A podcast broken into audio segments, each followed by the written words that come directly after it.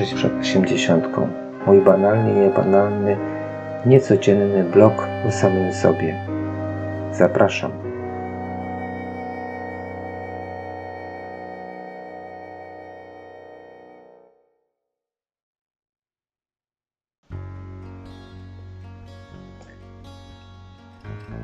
Widziałem maila od pewnego adwokata, który pisał do swojego klienta.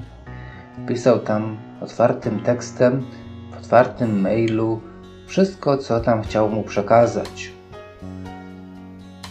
Były tam, ponieważ też było porodo, to a tam były jakieś dane w miarę wrażliwe, a podobno RODO mówi, że dane trzeba, osobowe trzeba chronić, e, a mail, z czym się nie zgadzam, ale RODO jest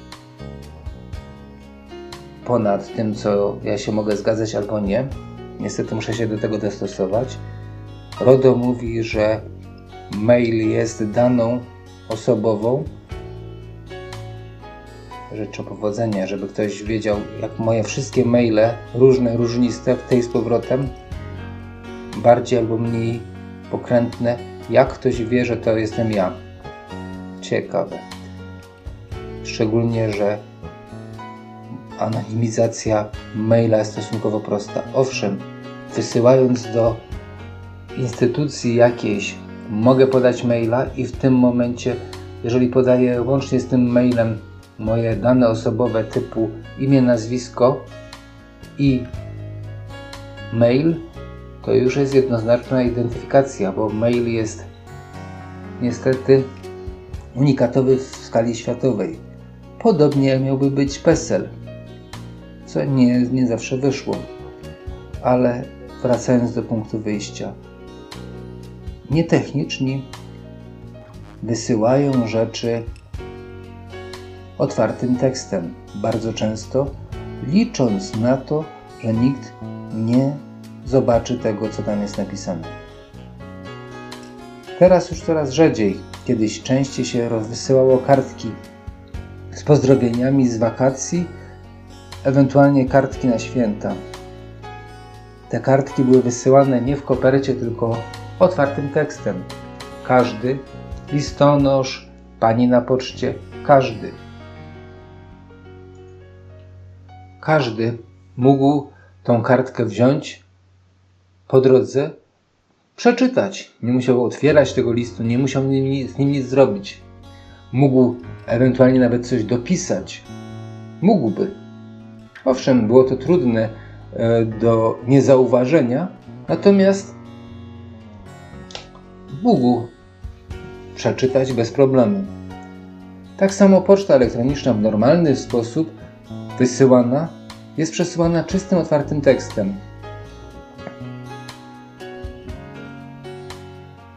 A z drugiej strony osoba, która zna się na prawie i to mówi, nieznajomość prawa szkodzi.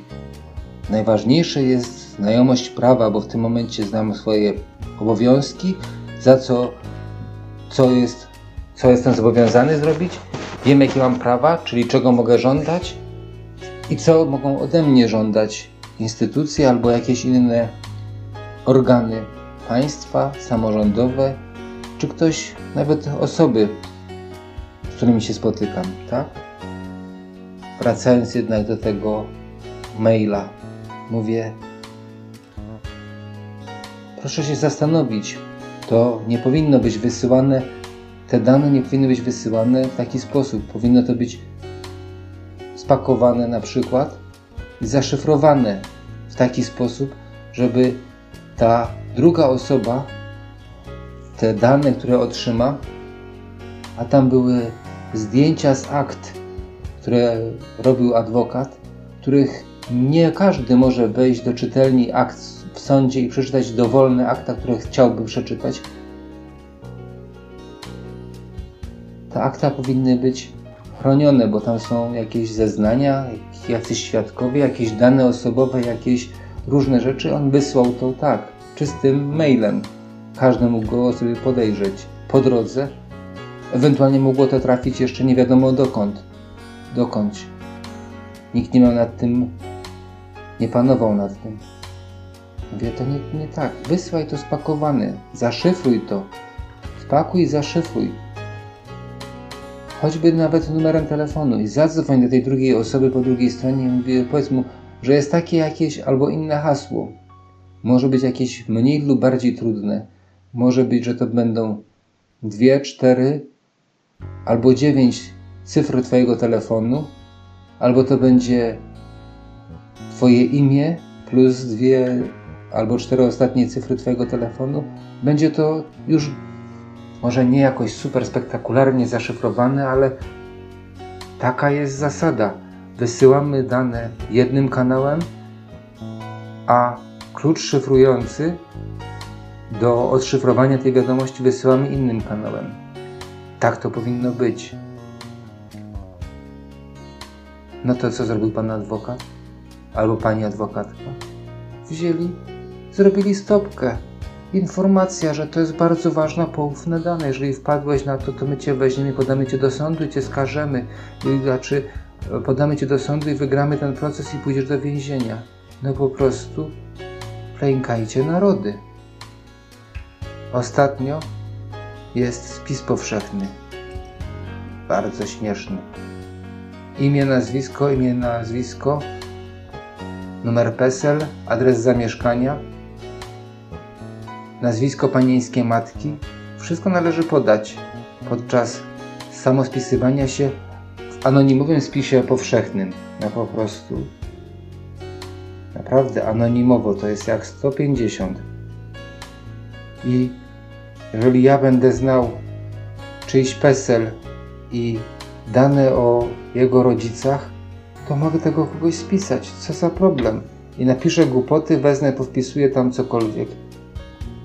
Kiedy zapytał jeden z portali o bezpieczeństwie o to, czy to nie uważa GUS, że to za mało, dostał odpowiedź, że przecież to są dane, które są za fałszywe podawanie danych albo za podszywanie się pod kogoś grozi więzienie, w związku z czym nikt nie będzie tego robił, nie wolno. Noż po prostu ciąg dalszy by się uśmiał, gdyby to słyszał. Ludzie, myślcie, samochody też nie wolno kraść, samochodów nie wolno kraść, samochody są kradzione. Nie wolno się włamywać komuś do domu, są włamania. Nie wolno okradać ludzi. Kradną. Nie wolno zabijać. Zabijają. Ale za to grozi więzienie. No i co z tego? Nieznajomość prawa szkodzi, nieznajomość techniki szkodzi, głupie myślenie, że załatwię wszystko pisemkiem, pismem, dokumentem jakimś, to nie tędy droga. To nie tak, tak to nie działa. Pamiętajcie o tym. Pamiętajcie o tym, jeżeli ktoś Wam z czystego serca i tylko dlatego, że chce być w jakiś sposób pomocny, podpowiada, jestem lepiej zorientowany w danych technicznych i powiem Ci, zabezpiecz swoje dane w taki, a nie in, bo inny sposób. Zabezpieczaj te dane, posłuchaj go. To jest tak jak Powiedzą ci, nie wkładaj paluchów do gniazdka z prądem, bo cię kopnie. A, masz szczęście, to wsadzisz do tego, do dziurki, w której jest zero robocze. Ale będziesz mieć pecha i wejdziesz na fazę, trafisz,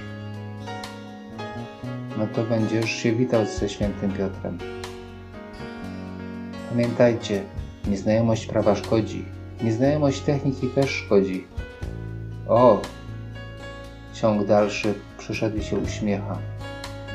On dobrze wie, że trzeba się dobrze znać na wszystkim, a szczególnie na tym, kiedy powiedzieć do zobaczenia.